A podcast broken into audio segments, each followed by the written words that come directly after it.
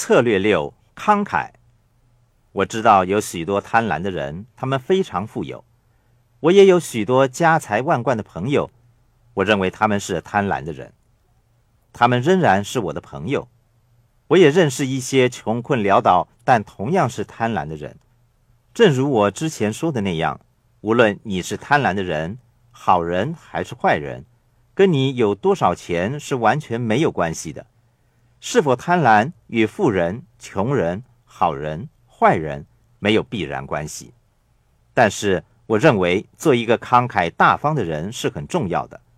这又回到互利互惠的原则，也就是所谓先予而后取，不是先得到回报而后才付出。可是，这却是大多数人所认同的。我的富爸爸是一个非常非常慷慨的人，他说。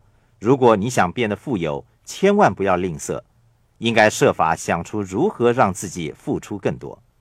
我曾经提到，我的穷爸爸有一栋大房子，富爸爸有的是一间公寓。富爸爸说：“我为很多人提供住处，所以我是富有的人。”你的爸爸只为自己提供住的地方。经常有人说富人是贪婪的，其实我不太认同这个说法。那些人根本不知道他们在说些什么。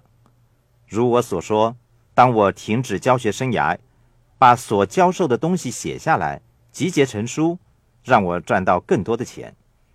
这本书被翻译成二十多种语言，在世界各地都可以买得到。我之所以赚到那么多钱，是因为我慷慨地把我知道有关致富的知识写下来，与大家分享。所以。如果你想变得富有的话，你必须慷慨的施予。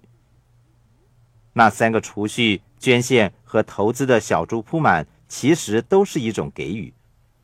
我有一个信奉摩门教的朋友，他给我看了一段文字，写道：“上帝不需要得到什么，可是人类却需要付出。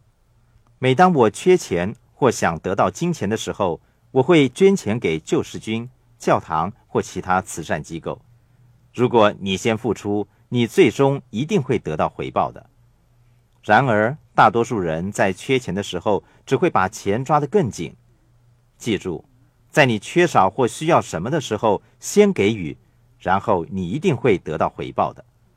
同样，如果你需要一个微笑，你必须先对人微笑，然后其他人会对你微笑的。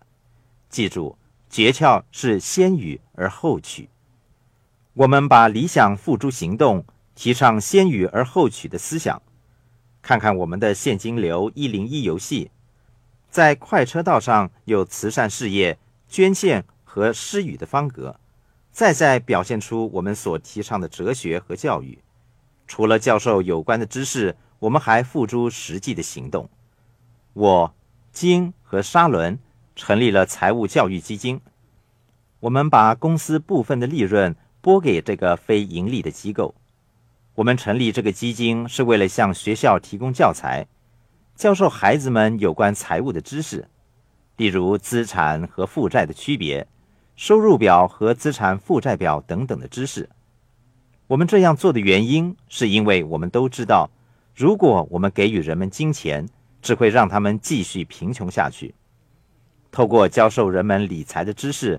我们有较大的机会让穷人脱离贫穷的境地，甚至为他们带来富足的生活。我们把理想付诸实际的行动。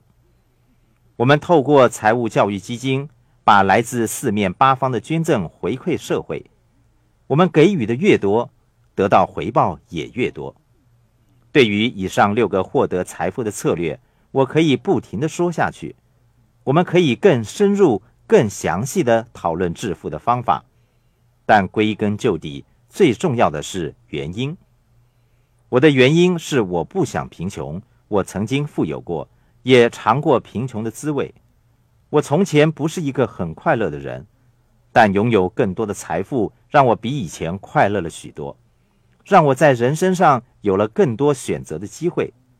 我拥有的是大房子，不是小房子。我可以买汽车。我不用在大减价的时候才购买汽车或衣服，我不用在商店打折销售时抢购货物，我也不用储蓄，我把精神集中在赚钱、理财、投资和捐献上，这些就是我要做的。我不需要为储蓄而担心，我的财富一天比一天多。现在我的问题是拥有太多钱，由于我做了正确的决定和投资，金钱因而不断的涌进来。这个课程以录音的形式制作，目的是让你们聆听。我从来没有停止过学习，虽然我不太喜欢上学，但我十分喜欢学习。我只是不喜欢在学校所学的东西，到今天我还是经常阅读。我离开了学校，并不代表我停止学习。我不会因为已赚取了足够的金钱而停止学习，我还是努力不断的追求知识。即使我到健身房做运动，我也会戴上耳机收听录音带。我经常以收听录音带来学习，我也会阅读不同知识领域的书籍。因为我们身处的世界改变的实在太快了，没有人可以说我的知识足够了。我再一次感谢大家收听这个课程。如果可以的话，我希望大家多听几回。我认为随着你们的改变，你会从这个课程中学到更多的知识。我非常感谢大家对教育的热诚。我们继续吧，还有更多的东西等着我们去学呢。